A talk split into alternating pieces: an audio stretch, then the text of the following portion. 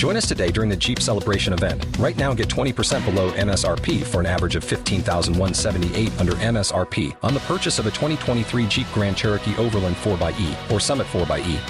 Not compatible with lease offers or with any other consumer incentive offers. 15,178 average based on 20% below average MSRP from all 2023 Grand Cherokee Overland 4xE and Summit 4xE models in dealer stock. Residency restrictions apply. Take retail delivery from dealer stock by 4 1. Jeep is a registered trademark.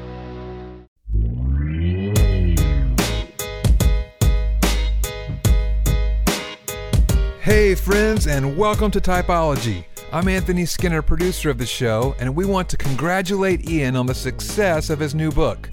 The Road Back to You An Enneagram Journey to Self Discovery has sold nearly 100,000 copies in its first year. And more importantly, we wanted to thank you for helping to make that come true.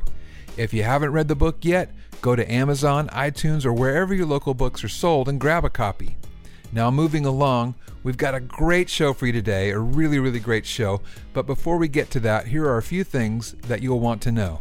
First, if you're new to the Enneagram and want to learn more about it, go to the podcast page at www.typologypodcast.com. That's T Y P O L O G Y P O D C A S T.com and download a free chapter from Ian's book. The Road Back to You titled Finding Your Type. Or if you'd rather listen to a quick introduction to the Enneagram rather than read one, you can download and listen to our very first episode titled Introducing Typology and the Enneagram on the podcast page as well. Second, while you're on the Typology website, visit the About page and take the introductory Enneagram assessment to start the journey toward identifying your Enneagram number. Finally, at the end of the show, Ian offers a few practical suggestions relating to the number that we discussed this week, so be sure and listen all the way through to the end.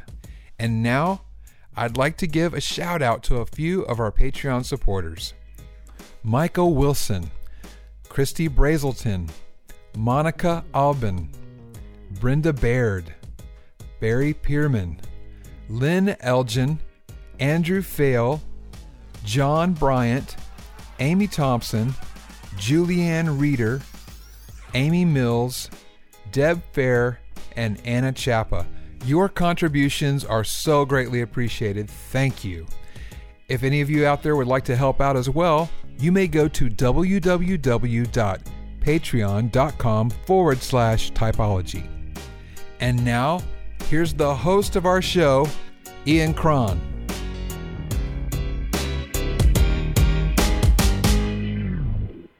Hey, Typology Tribe, this is Ian Cron, and I am so excited today to welcome my friend, the singer songwriter Matthew Perryman Jones, to Typology.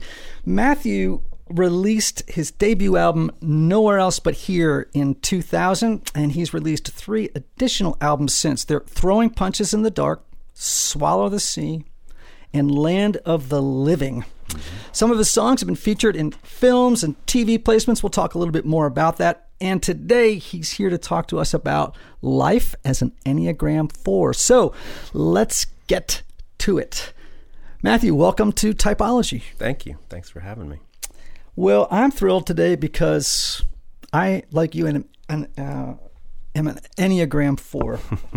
And so I'm hoping that you can help figure me out uh, as uh, during our time together.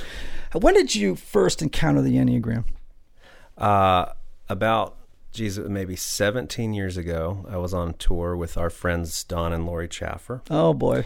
And uh, they had the Richard Rohr book, and they were kind of they were reading it, and, and it was a point of discussion, and, and I was immediately fascinated because I've always been fascinated with personality stuff. And so uh, and this was totally new. I'd not heard about it and had a funky, uh, you know, weird uh, graphic design on the front that was intriguing. And so I, yeah, I, I, I started reading about it and and in reading some of that, I kind of I read about the four and and immediately uh, resonated with a lot of what I was reading. Well, first of all, you were with Don Chaffer, again, Right. a mutual friend, amazing songwriter. Beyond just, he's just a fascinating, amazing human being, right? Um, and boy, what a four. Uh, what was it like for you to be on tour with Don Chaffer? Were you like in a bus together? I mean, were you? We were in a van together. It was just the three of us, and um, we were just hopping around the country. Uh, uh, I, I, I think at the time I had not known them really well at all. They asked me to, to hit the road with them, and um, immediately, I mean, I, I loved them immediately. Uh, and you're right, Don is is is sort of the four to the core. Uh, I, have yeah, he uh, both he and Lori are uh, are just um, wonderful mm-hmm. characters, mm and Don especially. He's the he's the louder character for sure. Um, but yeah, I was immediately drawn to them, and Don is, is just a one of a kind for sure. So, for our folks who don't know, perhaps the Enneagram as well as others, the the four, the Enneagram fours are called the individualists, sometimes the romantics, sometimes the tragic artists or the tragic romantics. Mm. How would you, if someone said to you, so Matthew, have, describe what a four is, how would you describe fours to other people? Mm. Wow. Oh, geez. How would I describe a four? Um, I mean, I've always seen fours in particular of just having, uh, I would say one, mainly just a very rich internal life. People who are very much living inside themselves. Uh, if that makes, I know it makes sense to you. Uh, yeah. So just very internal people, um, having a very, uh, wild and rich interior life. Um, and so I think that's, I think that initially is sort of a, a hallmark of a four. Um, uh, and, uh, and naturally with that, a lot of creativity and, um, uh, sort of a, a sensibility to aesthetic and beauty and meaning and all of that stuff. That, that those are sort of the the hallmarks I pick out when I when if I were to describe a four, what is a four, or to pick them out, which I guess you're not really supposed to be doing, but you kind of spot it. You know, people who have a, a very um, acute sense of uh, of beauty and, and interpret interpreting that beauty in a mm-hmm. way. I mm-hmm. guess that's part of the internal thing. I think. Mm-hmm. Um, yeah, I would say. I don't know. Does that a good job? Yeah. So I mean, I don't think it's just the artist because I know people who are not artists, and I think that's a that's a, a, misunderstanding a lot. If you're an artist, you must be a four or whatever. Right. Well, I always um, laugh and say, you know, if you go down to uh, Greenwich Village or here in Nashville, 12 South, you'll see a lot of threes dressed up like fours. Yes, threes and sevens. Yeah. Uh, th- yeah, I've always said that in this town, there's a lot of threes and sevens and, and a handful of fours. Um, and and I I think at the more I learned about four, the the the less I wanted to be, to be one know, or to yeah. be I, you know I think that's I think that's part of the deal when you start to really dig in and you and you see the the ugly side right. and you're kind of kind of uh, put off by yourself mm-hmm. in a way. Mm-hmm. You're kind of like, Jesus is so true, and how annoying is this? You know, I mean, I think I think that's that's usually I've heard that that's usually a good sign is when you start reading uh, the sort of the the, the non positive sides of a number, and you get viscerally reactive to it. Um, like, gosh, that's why it's like usually a sign like that's that's right yeah. there. That's right inside yourself. Yeah, it's getting too close for comfort, yes. right? Yeah.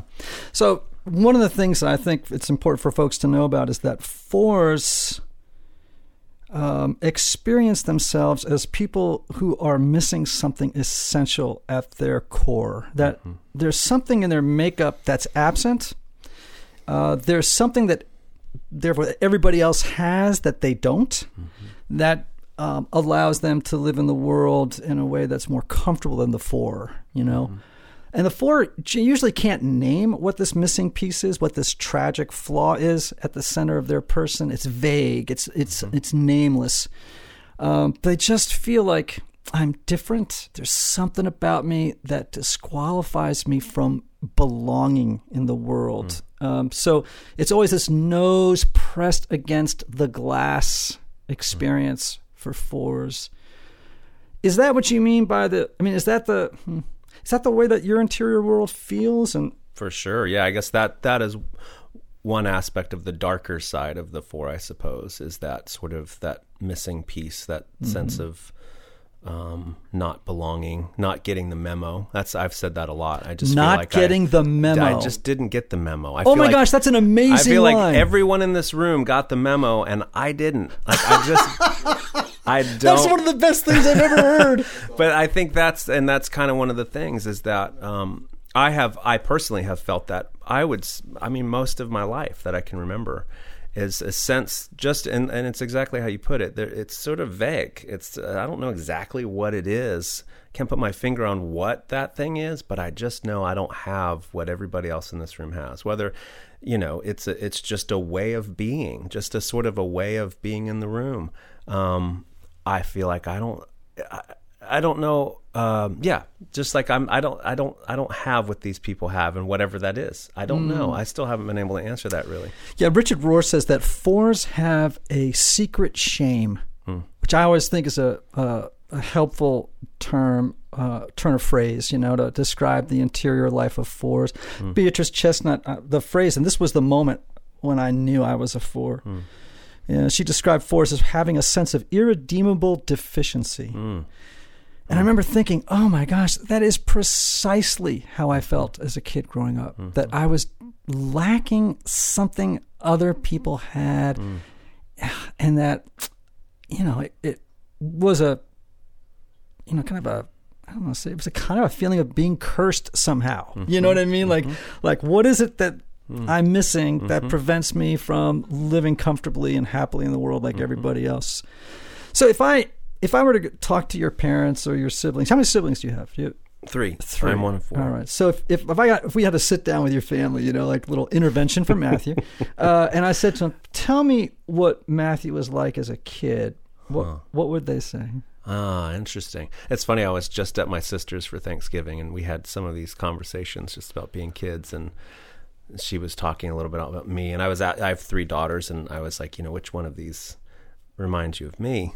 And my middle, Naomi, she was like, definitely Naomi. She's like, you were the quiet, sort of one, sort of in the background a little bit, always just kind of observing and and but also you know very engaging and not I was shy for I mean it's funny I was shy and I wasn't shy I had this sort of strange um thing where I you know I, I could go and talk to a group of people at the beach as a kid and had no qualms about that but then other situations found myself very shy but um yeah I guess if my family would describe me growing up um I guess um age wise I mean if you're talking as a kid I was definitely a quiet kid.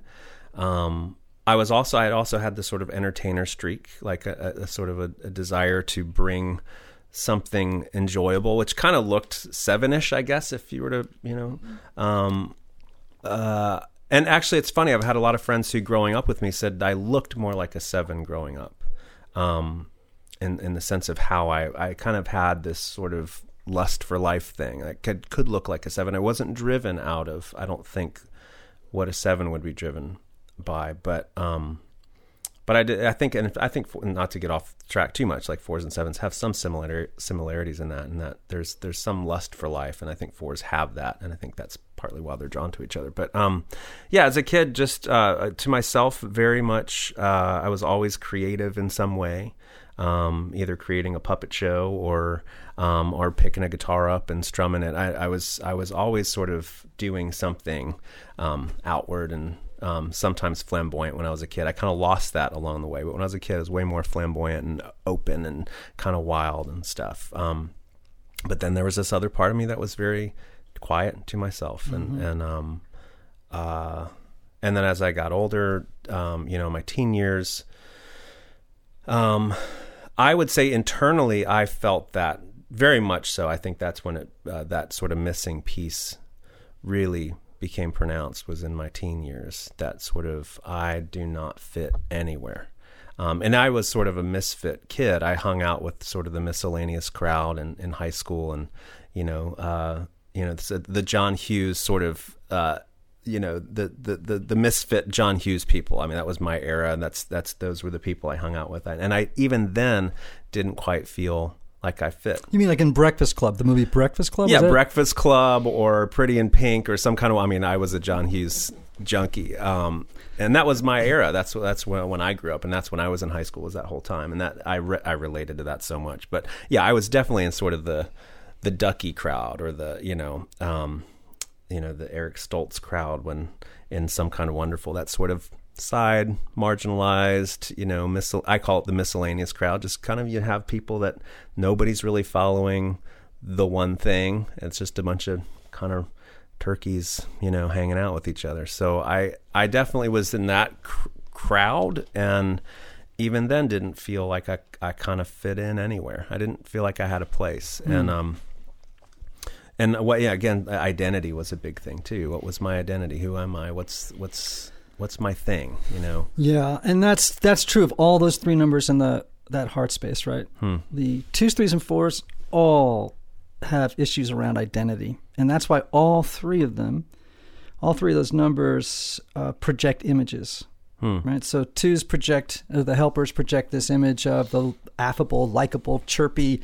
You know, how can I help you? Um, flattering, complimentary. You know, mm, type who can often be smothering and intrusive when not very healthy. Hmm. Three is projecting an image of competency, of success, of you know, and four is projecting an image of you know uniqueness and specialness. Of course, which is the underlying motivation of mm-hmm. the four, right? Mm-hmm. Which is a need, a compulsive need to be special or mm-hmm. unique. They relish in it, and they. Uh, embrace that identity. I mean, that is part of the identity. Is I'm the special one. I'm the unique one. You know, and uh, they put that image out there because they think that mm, that's the key uh, to that will sol- solve the problem of their missing piece. You know, it's a compensatory gesture, right?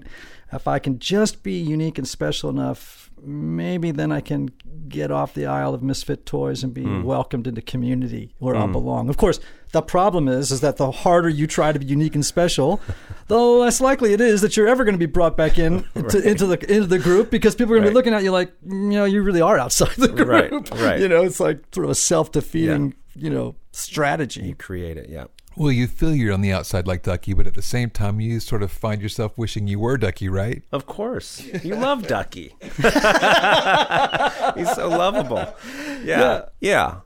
So the passion of fours is envy. And that Mm-hmm. makes sense, right? Because if you're always comparing yourself to other people, which fours are always doing, Mm-hmm. and you're looking around and you're thinking, gosh, everybody else seems to have what I'm missing, and therefore their lives are happier than my life is. Mm. And they're not suffering. They don't suffer as much as I do. Everyone else's life is easier than my life, you know?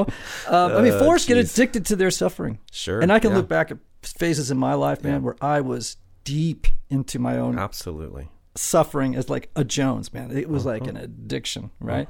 So what's envy like for you? Like what's been like the history of envy in your life? Is that a is that color of the water of your interior world, envy? Yeah, you know, um, I, I, it's funny. I, I at first I was like, I don't think I'm a very envious person.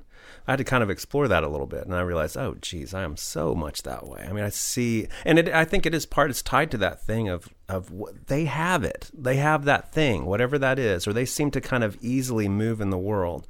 Um, and I can't. And so, and and then I see the what I perceive the fruit of that being in other people, um, whether it's success or, um, you know, likability or whatever it is. I, I perceive that other people are more likable than me because of whatever this ease is that they have that I don't have. So yeah, I realize a lot of times I I, I have compared myself. I don't. I, I again, I didn't think it was like a conscious thing where I was like, uh, envy's my thing, but it is. I mean, it, it's it's. I think I've. It's a subtler thing for me, or I've buried it so deep somehow. But um, but I guess in my life, what does that look like? Um, I you know to be honest, it, it, I find the people that I'm most irritated with or annoyed with. I, I, I could trace it back to that very thing. I'm envious of them. Um, and I, I have a couple people in mind right now that I, I, I just kind of go, I, I have this, like, I just don't like them. Um, and I, when I've sat with that before, it, it, it became very clear to me that it was an envy, it, definitely an envy thing. Um, I was jealous or envious of something that I perceived that they had that I didn't. And um, and so yeah, I think a lot of times that's a sign for me. It's usually things when I'm I'm a little put off by somebody. I start to ask my myself that question am i what is it about this person that i might be envious about hmm. because i've i have found that that's usually kind of the root Yeah, and you're actually just you know sort of highlighting something that is great about the enneagram, just in terms of transformational work. You know, is it begins to like give language to some things, right? And and so, you know, if you know the enneagram, you know you're a four, you start to feel afflictive emotions, or you know, you feel negatively towards someone. You can stop and ask yourself, "Am I envious right now?" It's just because you know that's part of the pattern. You know, mm-hmm. like is this somehow or another linked? to my struggle with the passion of envy. You mm-hmm. know, I'm totally envious of people. I mean, I can, I can, you know, it's hard for me actually to, you know, always. Ca- I mean, I can catch myself now. You know, mm-hmm. like going, oh, I know what this is. You hmm. know, partly because I've also learned to um, identify what envy feels like in the body. Hmm. Do, do you know what I'm saying? Like, I think like if you start to do some advanced enneagram work, I think you do start to realize, okay, when I feel certain things, I actually do feel them in certain places in my body. You know what I mean? Like it, it's like a sensation in my chest or in my bottom of my throat. I'm like, oh, I know what that is. That's where do you find that envy um, exists in your I, I can tell you right where it is. experience? It's right here. What is this? That my solar plexus? What is that? You know, it's like a. I can just. This is going to sound all new agey and weird. Yeah, but but but literally, I can know that feeling, that emptiness, that feeling of of it's like a a craving feeling, you know, which is like mm. I want what you have mm. feeling, and I feel less lesser than because you have it and I don't. Mm. Does that make sense? Mm-hmm. And I, I really, um, you know, I, you know, sometimes when I'm working with people in counseling in the past, I'll say, where does that exist in your body? Because your body doesn't lie. You know, Right. it keeps a score. Right? Right. So it, I can just say, man, oh, I know that feeling, and then I can look at it and go, and never, I never prosecute it. I just look at it and go, oh, hey, hmm. how you doing? Mm-hmm. I see you, and you know, is what you're saying to yourself right hmm. now is it true? Hmm. You know, and I can just sort of let it go. Yeah, envy's a very powerful creature, isn't it? And the older you get, the more disguises it shows up in. You know, yeah I felt it bad in high school. Did you feel bad in high school? definitely in high school for Oh. sure yeah very much so golly, I grew up in Greenwich, Connecticut, this super wealthy town, and we had a family that my family had been very wealthy at one time, lost everything uh, due to a series of bad decisions on my father's part.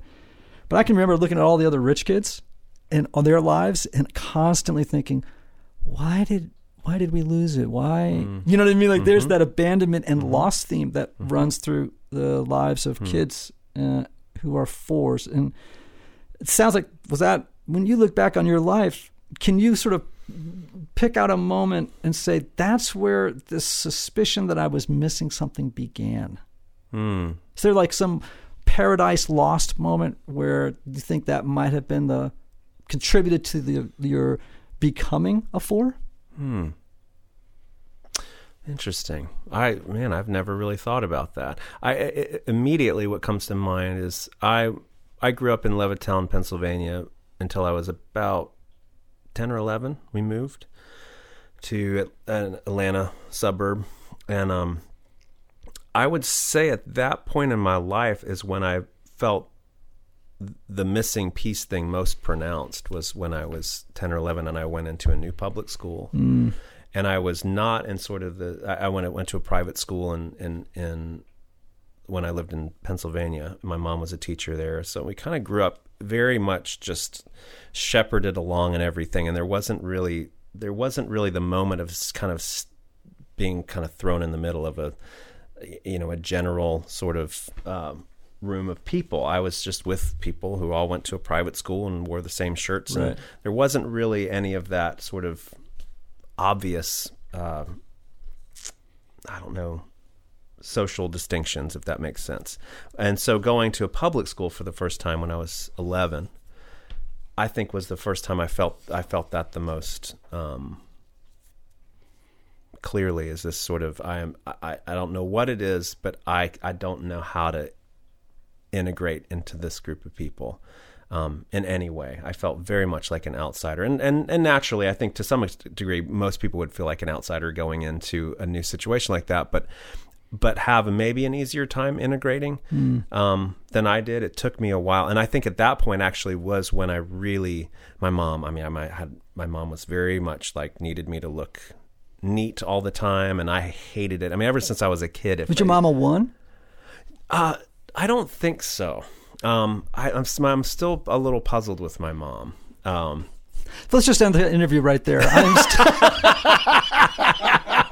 think everyone's going to relate to that right away. Let's yeah, go, now let's go to our sponsor. a little puzzled by my mom, but you know, I yeah. And So I, you know, I was always when I was a kid, I was my mom wanted to brush my hair that way, and I would immediately just mess my hair up, or they'd pull my tie up, and I'd pull it down, and I just could never. I never felt good being tidied up, never, and I I hated it. And so as soon as I got to pu- public school, you know, my mom's still trying to buy me clothes, and I was just like, forget it. And I I went in and I I, I started to develop my own thing, and I, I, I was a skateboarder. I, I started skating, was obsessed with skateboarding. I, I started to you know grow my bangs out long, and I I shaved the side of my head because I remember there was one. This is totally off the off the path, but um, I remember one time my my parents would they would take me to the barber shop, and I told them I was like, no, I want my my bangs to be long and you can cut up the back and they just went in and clipped my, all my hair off and i remember at that point i was like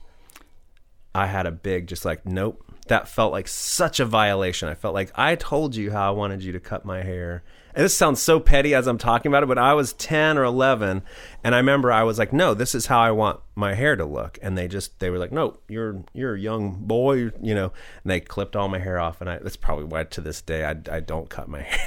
it's just like, it's probably something I really have to work on. But I but I do remember at that point in time I was like, "No, I I'm going to do my thing." And I remember I started becoming like a just a militant individualist. Just like I'm going to do my thing. Okay, so this is like a big theme for fours, which is authenticity. Mm-hmm. I have to be my own yes. self-expressive, you know, human being. Um, so I often ask fours, you know, what was your? Actually, it was with actually, it was with uh, Anthony, who's in the room here. My producer engineer his wife mk is a four and one night but she was unsure she was a four right hmm.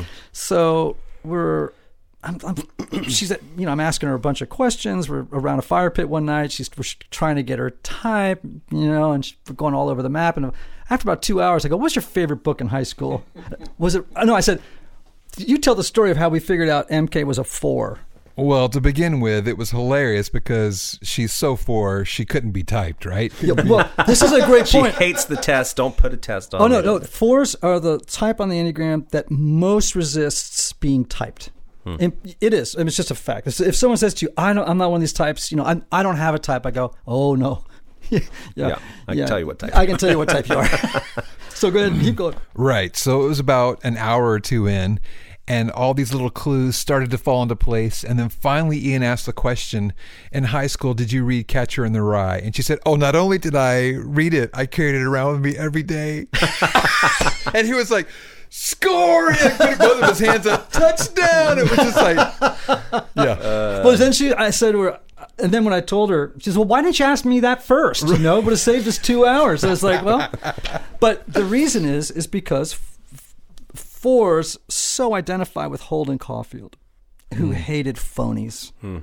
Who was very, very fixated on authenticity. So the mm-hmm. whole barber shop experience, you know, really speaks to you know, a big moment. Mm-hmm. You know, this is what yeah. I want. This is who I am. That's why. Yeah, that's why I think why it felt profoundly violating to me. Even though you feel like it's it's a haircut, right? Like big deal. But to me, it was like, no, this is me. This is what I want to be, and this somehow is a huge violation mm. of that. Yeah. yeah. So this envy thing, this missing piece thing, generates kind of like we're not hard to disappoint. I like to say, you know, it's not hard to disappoint a four you know uh, and, and and it's not hard to arouse a sense of dissatisfaction in a right. four which yeah. leads to a lot of melancholy right we're mm-hmm. prone to melancholy mm-hmm. um, are you a melancholic person yes i mean I, it's funny i to some degree don't consider myself being i i have certainly have times and seasons in my life where i was profoundly melancholic Um, generally, I don't. I guess maybe I've become a bit healthier. Um, but friends of mine would say absolutely melancholic, like somebody who's withdrawn, sort of in themselves. And I don't think of myself as moody either, but I have friends who are like, no, you, you have these things where you go into this dark space all of a sudden, or you're kind of, but I don't feel that I'm that way personally, mm-hmm. but I do get that feedback a lot that, that I'm perceived specifically melancholic.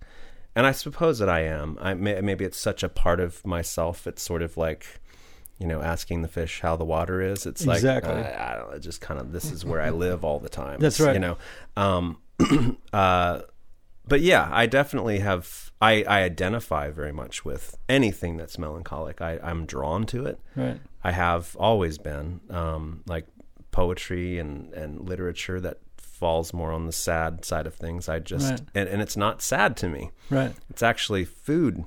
Yes. Okay, so this is big because I actually I had somebody the other day at a workshop. I think they were concerned about a four, and they, they raised their hand. And They said, "Can you tell me the difference between melancholy and depression?" Because I can't tell if Oh, this person good. in my life is either are they melancholic or they depression. It's like, how would you answer that question as a Hmm. four who is well acquainted with melancholy, right? Mm-hmm. Like, what's the difference? How would you describe it? How would I describe? yeah, how would you describe the difference to help someone understand a four? Because what I you just said is it's food. Like you just described Yeah. something actually pleasurable, not Sure. something oppressive and I, I how I would,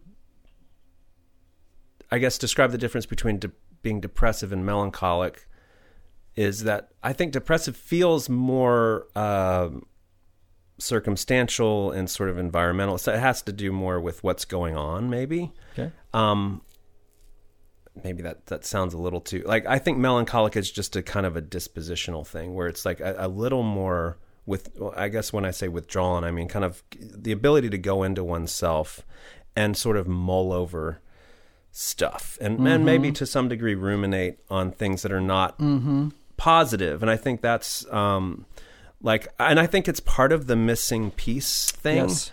is sort of going into oneself and sort of exploring what that might be and finding like kind of going into the abyss and and and looking around. And i think i think fours do that a lot. I, I certainly do.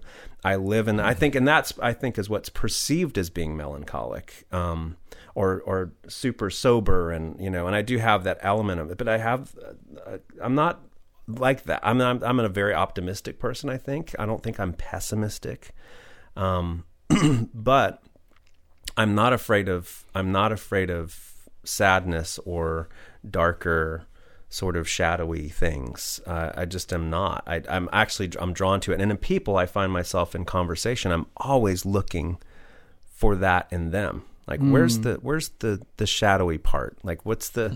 I'm obsessed with wanting to know that because I and and I don't know. I've not. I guess I haven't thought too much about it, but you know, um, maybe I'm trying to find what that thing is in them that they're not aware of.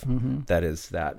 Um, uh, I don't know how to explain that really, but I'm I, I just am drawn to that, and it, it's not a it's not a sad thing. I think it's it's it's very strange. I don't know how to explain that. It's it's um It's kind of home for you a little bit, right? it, it does it feels So very you- much at home. It's like you're finding a point of connection right. with someone else. Yeah, I, can, I can remember Yeah. as a kid, people would say, "Why don't you cheer up?" And I'd be like, "I'm not unhappy." Like, like I didn't like. I'd be like, well, "Stop it!" You know, it's Yeah. like actually, when I sit around and I would, you know, um, I don't know, uh, I can remember as even as my, I had older brothers and they were ten years older, so they were quite a bit older, and they were the ones who introduced me to music, um, and they had great taste in music, and uh, but I could sit around and you know listen to, you know, records that were really pretty kind of dark, you know what I mean? Or, or, or and and I, but I felt happier than I mean, yeah. it was, but what it aroused in me was a in, moving into that space of where what is the meaning of life? This depth, this sort of space of the trans, more transcendent space. I wasn't. It's like what Victor Hugo says, right? Melancholy is the happiness of being sad, Mm. and that's That's great. right. There you I go. Mean, that's End of to conversation. me. That's that's what I felt like. It was Yeah. a, it was a happy sad. Yeah, and I, I've I, like ever since again people have made fun of me for this, but um, like my favorite instrument on the planet is the uilleann pipe. I knew which is probably very very poor of me. Uh, but I on you the, know, Kel- while you're on the Aran Islands, smoking a clove cigarette and drinking Peterson pipe. Uh, oodles of bourbon. I no, I I have I have, and, and maybe this is some other thing, like some strange like Irish connection, but uh, Celtic music has always felt like my soul. Like Yes. I, I've told people, like if you want to know what my insides feel like, there's a there's a piece by um, Davy Spillane. Uh, he's a well-known uilleann pipe player from Ireland, and um, there's a song uh, piece that he does called Midnight Walker. And I was like, if you want to know what my soul feels like, this is it right here. Um, it's it's it, and it's got the and the uilleann pipe for me, as I would describe it, which I think is the it is the instrument of a four. I would say I'm going to dub it the instrument of four. It is it has this ability to kind of tremble in these deep places that you, I mean that's where you kind of feel this ugh this ache this longing and then it has this it moves into this transcendent beautiful and but it bends when it's getting there it's not like a straight note it's like a it bends and it cracks and it has all this stuff I when I hear that instrument I hurt inside in the best way possible. I I could listen and I would turn it on and had people like, What's what's the Titanic music, dude? Like what's up with this? Like this is the most beautiful music ever. Yeah, the uilleann pipe, it's immediately Titanic, you know, reference. But um but yeah, I think um that represents sort of this feeling uh, inside that sound it i mean some people hear it as sad you know almost funeral music. And i don't hear it that way. I think it's such beautiful achy and longing. I guess that's another aspect of of maybe the four personality is sort of and again it's it's all tied to this missing thing and longing for you know that missing piece right and The um, unavailable, the unattainable, the Right. unachievable, Right. that which oh, geez, yeah. you're going into a whole nother world. We could go talk about that whole obsession. But you know, yeah, it's that. Um, Well, it kind of facilitates a feeling too, right? It, Yeah. To me, like that, that whole all that music helps to facilitate. yeah, it ushers you I- into something Yeah. that um, that you can that I I personally have great connection Yes. to, and um, uh, I I could live in that. I just that's that's um, that ache, that movement, that ability to kind of go deep and to also to kind of to to to move into h- higher places. Like all of that, I think represents the interior life that I've experienced, and and certainly people that I know to be a Type Four personality. Uh, I think that is the the landscape inside the inner landscape, so to speak, um, is this sort of rolling hills and beautiful places and meadow, and just sort of a. It's You're going to use the word meadow, weren't you? I did. I of stopped myself. but uh, yeah, I need to get out of the the, the Irish meadowy. no, but uh, I you completely know. understand. I mean, if you know, I I I think I even say this in the in, in my book that if you had given me a choice as a kid at 15, do you want to go to you know Disney World on an all you know all expenses paid, or do you want to go to the north of Ireland and sit on a rock and write songs and smoke cigarettes in the rain? Yeah. Which would you have more fun? I go. There's not even No a question. This isn't. I don't even need to. I'm going right to Ireland, right?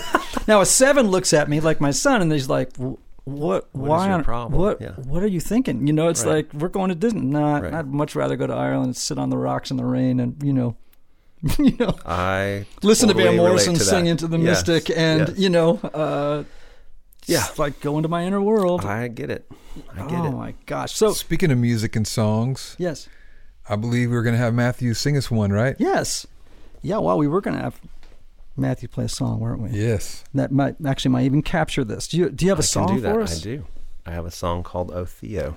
Oh, Theo. that we uh, I wrote this actually with our friend Don Chaffer to bring Oh, him back right. into the conversation. Um, we uh, I was writing for Land of the Living and my record Land of the Living a handful of years ago, and I uh, was had a, a long standing obsession with the person of Vincent Van Gogh, as they say, a true, uh, a real four. a real maybe the four. uh, maybe the patron saint of all fours. Yes, indeed. Yeah, I I, I was always um, and, and drawn to him as a person and what I knew of him um, as a as a as an individual. I, I was just um, I don't know, always just had a, a strange sort of um, I don't I couldn't call it a kinship but something that I related to in mm. him. And um, and I, I, had a friend years ago give me um, the book Dear Theo, which is just a collection of of letters that he wrote to his brother Theo throughout his life, and um, just got a deeper glimpse into this really unique, beautiful soul. Mm. Um, that I, I feel was wildly misunderstood in, in terms of, you know, growing up, you'd hear he was the guy who, the crazy artist who cut his ear off, right? And that's sort of what you knew of Vincent. Um, Van Gogh, the artist, was this guy who cut his ear off, and um, and then you kind of dive into his the way he saw the world and how he perceived things and how acutely he paid attention to what was around him, mm. um, and was troubled to some degree. And I think and I think those who are aware and are and pay attention deal with the consequence of that, which is the the, the beauty and the terror. Right? It's sort of all of it. Um, and so, uh, yeah, I think that's why I was drawn so much to him. Is mm. he um, he seemed to represent that way of living of, mm. of being so aware. So I at some point felt I had to write a song about it, and um, I invited um, our friend Don in because he's a brilliant writer and lyricist, but also a dear friend. And I was really struggling with how to whittle this down into a song. And so we sat in my studio at the time, and um, Don sat, well, actually laid across the couch in his like some crazy socks he had on, and um, and we would literally write lyrics down. I would I would sit and and I, a lot of times when I'm singing or writing, I'll just sing you know gibberish um, and just uh, disconnected words and stuff like that. That's kind of I call it speaking in tongues. I just kind of start and just start singing. Word salad. Yeah, and Don would sit there and it sounded like you said uh, da da da da da da, and he'd start something, and then we'd sit there and write lyrics on three by five cards and just kind of throw them at each other. Like, what do you think of this? What, what do you think of that? It's great. It's great. So we then we kind of whittled it down together and. Um, and I finished the song, O Theo. All right, well, let's hear it.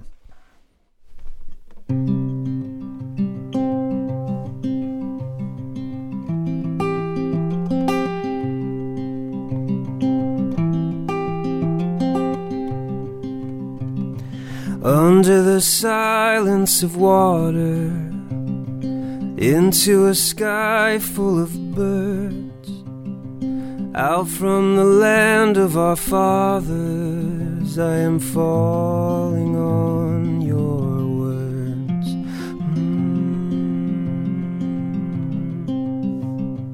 Dark as the night of a preacher, I made a bed out of hay. Well, they paid me a handful of money, but I gave it all away. All away.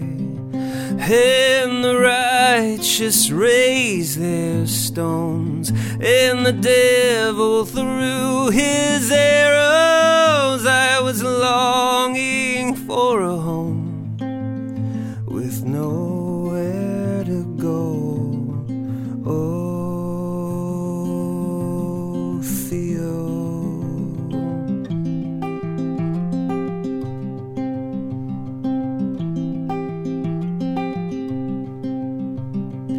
In the half light of the city, she took off all of her clothes. I flew from the height of the mountain into the valley of dry bones, all alone. And my heart was still unknown. I was drunk and full of sorrows. I was longing for a home with nowhere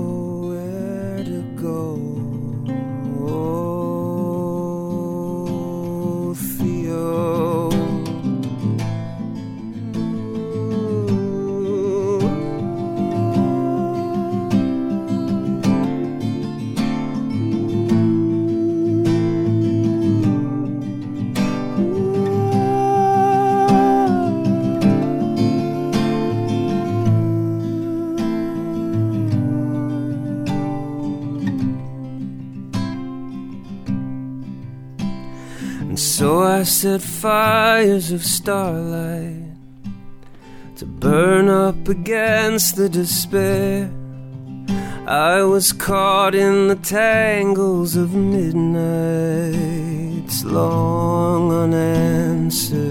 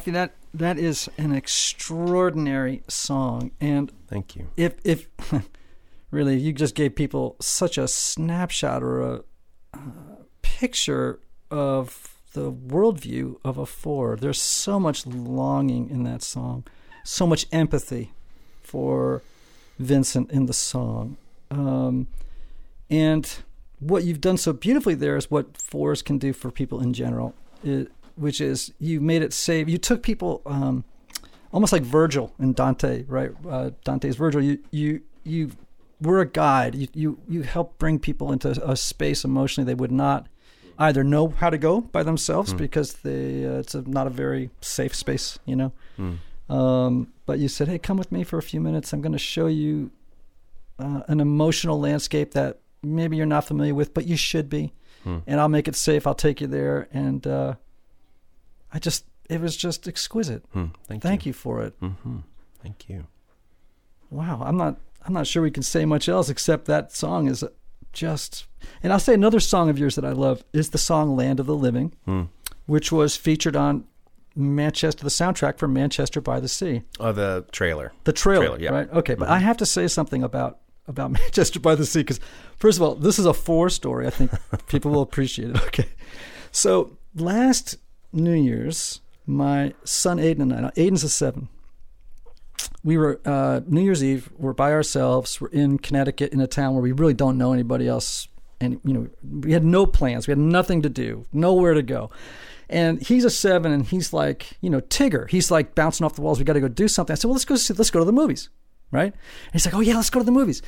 So I took my son on New Year's Eve, a seven, to see Manchester by the Sea. What a downer. okay. Yeah. So here we are. There are two people in the oh movie theater. It's New Year's Eve. First of all, no one in their right mind would go see oh Manchester except a four. Right now, at the end of the movie, I've got tears coming oh, down yeah. my face. I am wrecked in the most wonderful way. I've had the best New Year's Eve of mm-hmm. my entire life. Mm-hmm. He is sitting next to me, like saying, "I need a drip bag of Prozac." This is the worst thing. That, eh, I mean, it just goes to show you how different numbers see the world so differently. For me, mm-hmm. I was kind of in heaven. I mean, Yeah. it was such a poignant film. It mm. was, it the feeling, the landscape of the feelings in it were so genuine. Mm. You know, the whole thing just rang true to me. Mm. And now for a seven, it was a disaster, right? In some ways. Now he he's smart enough to say, yeah, beautiful performances. Well, you know, he's a very smart kid. He's not, you know, a, a shallow person. But for me, I just felt so satisfied. It was food. Now for other people, that would be more like a disaster. Oh, yeah. you know, uh, experience. So anyhow, I yeah. I just It's a had to gut, mention that your movie songs. is a gut puncher for sure. that film is. Yeah. Oh yeah, totally. Yeah, you you go in uh, knowing it's going to be sad, but then they have this whole other aspect that you're not expecting, and it's and it's it's the gut punch. Mm-hmm. But it it is. It was. I thought it was. Yeah, it's a fantastic film. Did, by it. the way, speaking of forest films, have you seen Lady Bird yet? I have not. no. Okay. Have you uh, seen Three Billboards in Ebbing, Missouri yet? That film? Okay, these are two films, by the way. Those of you who are listening, these are two amazing films, and they'd be really good films for fours to. Okay. If you want to know a little bit, there's some fours in both of those films that are worth. Uh, And there's worth- Loving Vincent as well. which I and just- Loving just Vincent, which. I missed the other day going Yeah. with you guys. Yeah, it's it's fantastic. Right. I've Yeah. heard that the. I mean, it's all done with illustrations, right? It's all, It's all painting. animation, yeah, right? all painting. There, I think there were sixty six thousand paintings to make the film. Oh my gosh! It's crazy. It's really fantastic. Well, we can't finish up on fours until we talk about feelings and relationships, mm. right? Oh, jeez. okay. Let's start with feelings for a second, right? Now, we were talking about how twos, threes, and fours all struggle with identity. And one of the sort of the places fours get their identity from is from their feelings, right? They're in their feeling triad, the heart triad. But unlike all the other numbers, fours don't just have feelings, they are their feelings.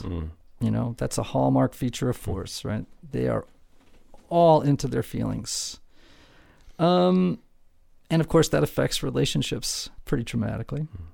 Uh, we're known for being tumultuous, high maintenance, right? When we're not very healthy. So I have a question for you. If I were to, I'll, I'll make this easier for you. I'm not going to make it your girlfriends, but if I were to get all of your ex girlfriends into a room, and we'll say friends in general, how's that? Sure. But, uh, and I said to him, okay, this is a support group for friends of Matthew, former geez. girlfriends of Matthew. Uh, what would they say it was like being in a relationship with you? Oh, jeez. I uh Jeez, I mean, I'm I'm gonna have to fair? call myself out on the carpet. I mean, I you know I I don't know, but I would assume, um, and I you know honestly I never dated a whole lot, so I haven't dated a ton of people. But um, Well, it could just be friends too. I would say I would say um intense. I guess if that's one word that uh, I've been uh, people have used to describe me, it would be intense. I would say more so in my 20s. I would definitely have been described as intense. I could not hold a casual conversation with people. yes. Um, and I had to learn t- the value of small talk. Um, I couldn't, I couldn't have small talk. And actually, a girl I dated at the time would comment on that. She's like, "You can't, you can't just have small talk with people." No. I'm like, "I don't. I'm not interested. I will Irish exit any situation if I just have to sit here in a room and have small talk with people. I don't want it. And what ends up, I usually corner." One person, so I find somebody that I can connect with and have some kind of meaningful conversation. Okay, connect with them. This is important because this is my experience. I think this is, this is universally true for us.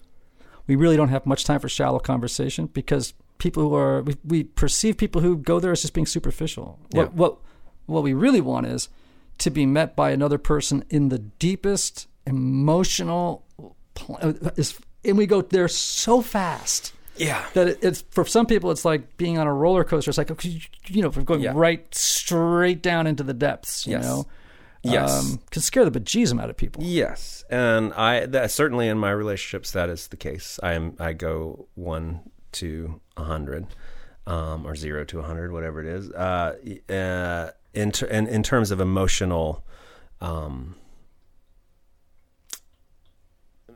get, getting to know somebody on an emotional level, um, and not really interested in in the fact exchange, so to speak. Um, wanting to kind of dig into, uh, always looking for the wound in another person. Because that's what's interesting. It, it is what's That's what's really the most- I, I- you know- and I do still feel like that is.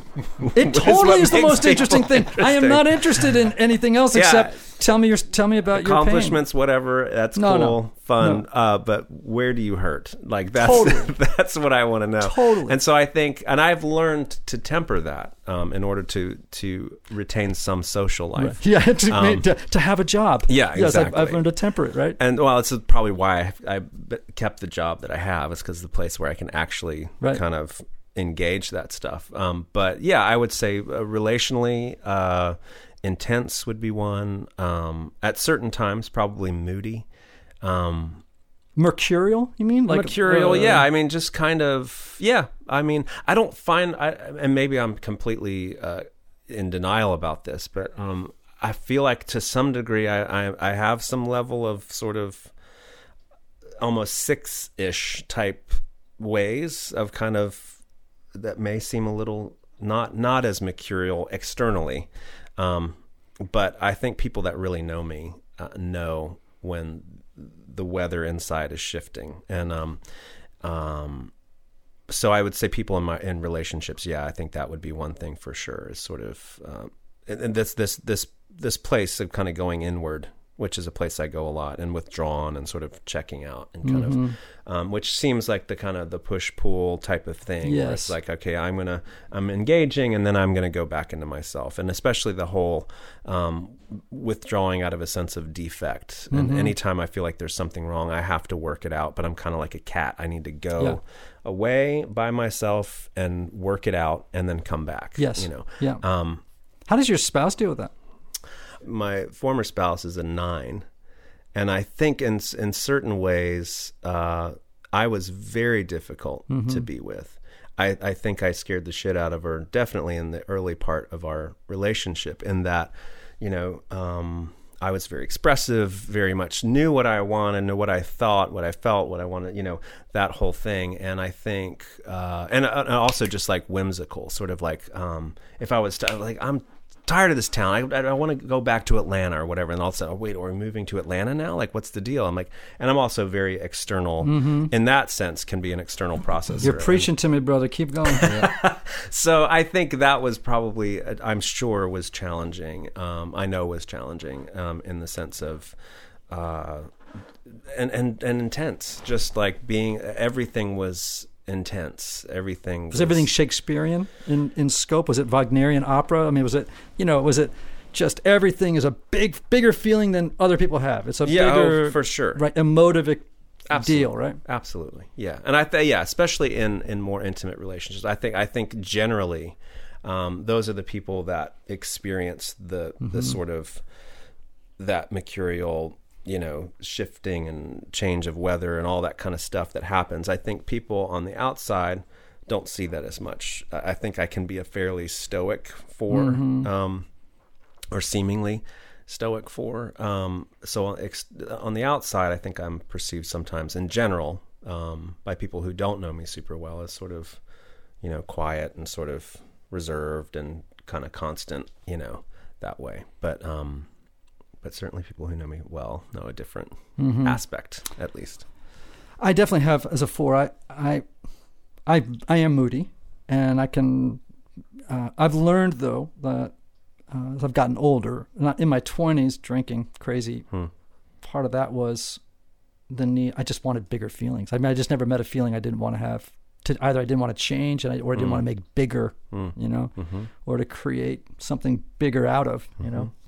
But I think that uh, with myself, sometimes it's not just I'm not only just sometimes withdrawing because of my own sense of lack, but sometimes in response to what I perceive as lacking and what's lacking in others. Do you know what I mean? Hmm, hmm, hmm. Disappointment that uh, you know of- Sure. of what's missing in others or in the world around me, and then oh, withdrawing as well. You mm-hmm. know, in sort of disappointment. Now. The mood shifts, the weather patterns for me are not as fast moving as they used to be. Mm-hmm. I'm older, been through a lot of stuff, so I've learned a little bit more about equanimity, you know, which hmm. the Buddhists talk about really great. I mean, they're just fantastic at describing this state of emotional balance in the presence of whatever life might throw at you. Mm-hmm. Now, as a young man, I had no equanimity, you know, hmm. but as a four, I just know that's that's my growing plane is always Right. to live in, with more of a sense of mm-hmm. emotional stability, not emotional lability. You know, that mm-hmm. crazy roller coaster ride that characterized my my earlier years. You know, so just kind of like wrapping up. What do you think? Uh, let me let me put, let me ask you this question: What would you want everyone to know about fours? Hmm. Well, this is this is probably a typical four answer in that I feel like fours, That's why you're here. fours are fours. I think are often misunderstood people, Yes. and I, that that that could be very well my four perception of just being feeling misunderstood. But um, I think there is when when seen uh, for the rich parts of fours, like what what fours can offer, um, the, the, that sort of inner rich landscape that fours often have spent years developing um, and know how to navigate in themselves and I think also well with others. I mean, I've always been the person socially ever since high school. I, I um, mostly from my 20s on into now, I'm not the guy you call to come to the party. I'm just not that guy.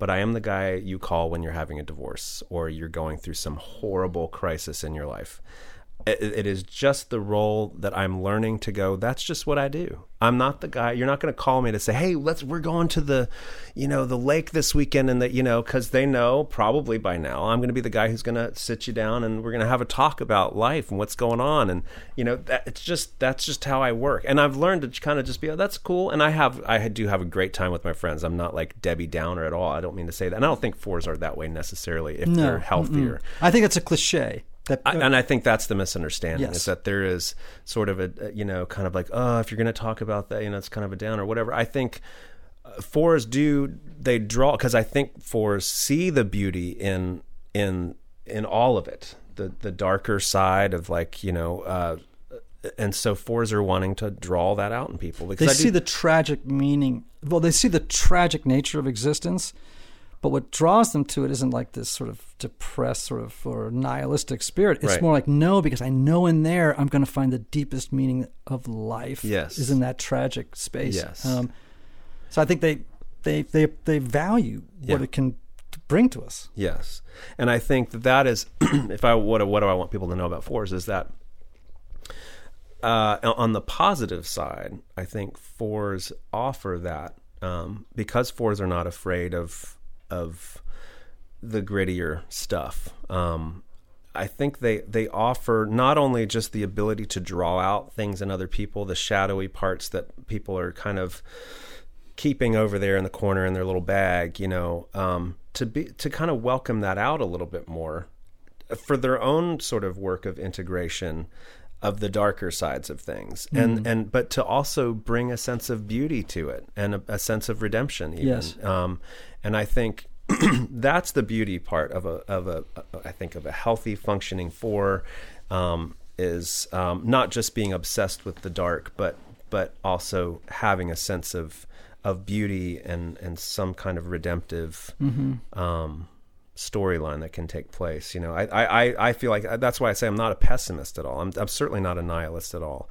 Um, at, at the core, I, I know, I believe, uh, you know, in the sort of the Dostoevsky, you know, the, the world will be redeemed by beauty, you know, um, I, I, I believe that. And so I think uh, it, when fours are functioning in, in their full healthy capacity, I think what they offer is a tremendous um, color palette to the emotional landscape and allowing other people to kind of come into their own um, kind of rich emotional lives. Um, so in a, yeah, in a way, and obviously bringing creative, beautiful work, whether it's a, a wonderful uh, business that's done well and and and cares about aesthetics, and you know, and I know that's sort of the the sort of the snooty can be a snooty part of fours. It can be if they're if they're not healthy, they can be elitist and yeah. aloof. And I think, I, but I, to see the beauty in that is like, yeah, beauty's wonderful Mm-hmm. when you care about, uh, you know, aesthetic and you care about how people are experiencing something. I love that. I love people Yep. that when it, it doesn't have to be a painting,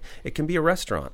You know, uh, you know, there's a lot of fours who are starting great restaurants that feel wonderful, and people have these wonderful experiences and rich, you know. Uh, experiences and how they are enjoying food and the environment, and the atmosphere, and the, you know all of that stuff. And I think that's that's the beauty that fours bring into the world is this sort of rich richness i think you know and and depth and um Pathos, yeah right? yeah and relate and relation you, you Yeah. can relate and i th- like i said uh, that, that that that role that i tend to fill with with friends and sometimes people who aren't friends who just have that sense of like i can tell you stuff you know and darker stuff and i for whatever reason some people sense that and that's that's kind of and i feel that's cool i Yeah. can i can hang with that i'm i'm down with keeping that role i Yeah. suppose I think it's funny. I, I that, that's been my experience. I became a therapist and a priest in part Hmm. because it was natural for me. The, Mm-hmm. the the the priest thing was the liturgy and the Eucharist. It was operating in that metaphorical, transcendent plane that moved me. I didn't really care about preaching. It was the Eucharist and the the liturgy that Mm-hmm. blew my mind. You know, Mm. that was so beautiful to me. And I think as a therapist, it's just because uh, you can pretty much tell me anything, and I'm not judgmental. I'm, my mind is like, yeah, life is really hard, and we're not consulted about a lot of things that we end up having to wrestle with, you know. And uh, but let's go digging together to find out what the meaning of this suffering is. You know what? How can this? Uh, how can the lotus grow in the mud? You know, to borrow a Buddhist idea. Um, and yeah, so that it's you know there's something beautiful. It's not naive. I'm not being like oh you know finding the pony under the crab. You know what I mean? It's like no, I think there's something to be had here that's beautiful Absolutely. you know so we close out usually our shows with just talking about some tips for folks that are on the journey toward transformation so here's a couple for fours and you can th- throw one in if you'd like or or comment on one so the the first thing i tell you if you're a four and you're beginning to do some spiritual work um, the first thing i'd say is to uh, this is actually true for every number but be sure to offer yourself the gift of unconditional self friendship as you do your work.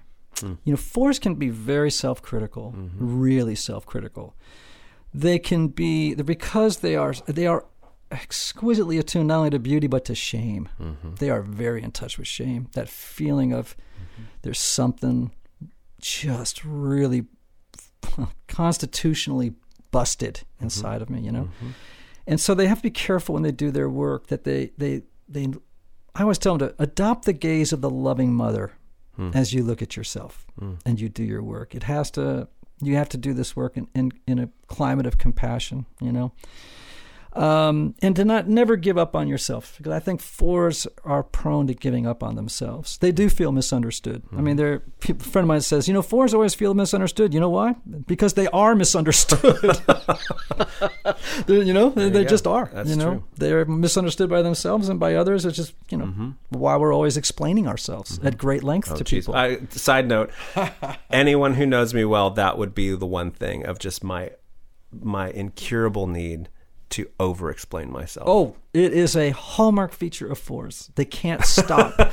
that's probably one thing I'm really trying Yeah, to work but on. okay, so you understand, like that's one of the beautiful things about a song, right? Or a you know, or a book, not so much. But but Hmm. with songs, you only got three and a half, four minutes to Whittle it down. compress everything you're feeling, some something into that. Mo- I mean, that's you know, thank God you see that you have that because Hmm. this is why I always tell people like with why why why are four so drawn to creative fields or the arts that say, well, it's because when you have that overwhelming amount of fe- all the the feelings, like this tidal wave of feelings, eventually human language fails to capture what it is you're trying to say. Hmm, hmm. So you've got to find another medium hmm. route to get it out, and, and it has to be somewhat efficient, right?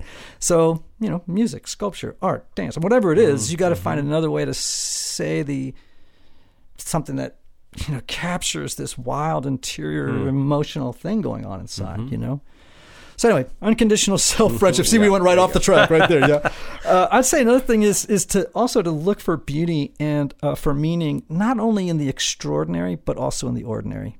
You know like to realize that even as a friend of mine as a force says, you know, I, I've learned to when I'm even just washing the dishes to appreciate the warmth of the water. You know, like like I don't everything doesn't need to be some you know seismic aesthetic experience to be beautiful, or it, I don't have to have the extraordinary, just the ordinary.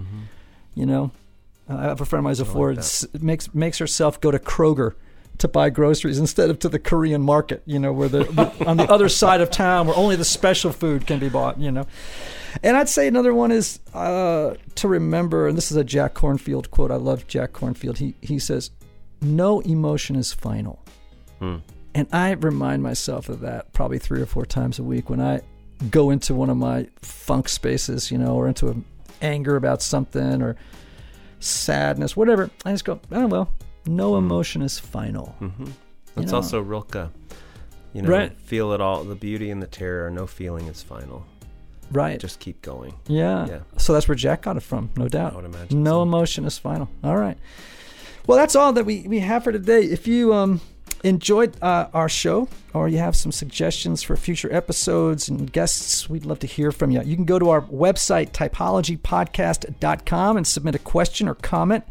And if you're up for it, please leave a review for us on iTunes. It really helps folks find our show. Matthew, thanks for being on here. I know Yeah, my pleasure. people can get to your website at mpjmusic.com, That's right. right? Mm-hmm. And you've got a you're working on a new record right now. Just wrapping it up. Yeah, it should be Oh. out in the springtime. So, Good. little, little ways away, but Man, that's going to be good. I'm looking. I'm looking forward to that. Well, friends, until next week, remember the words of the great Oscar Wilde, who too was a four on the Enneagram. shocker. Be yourself. Everybody else is already taken. See ya.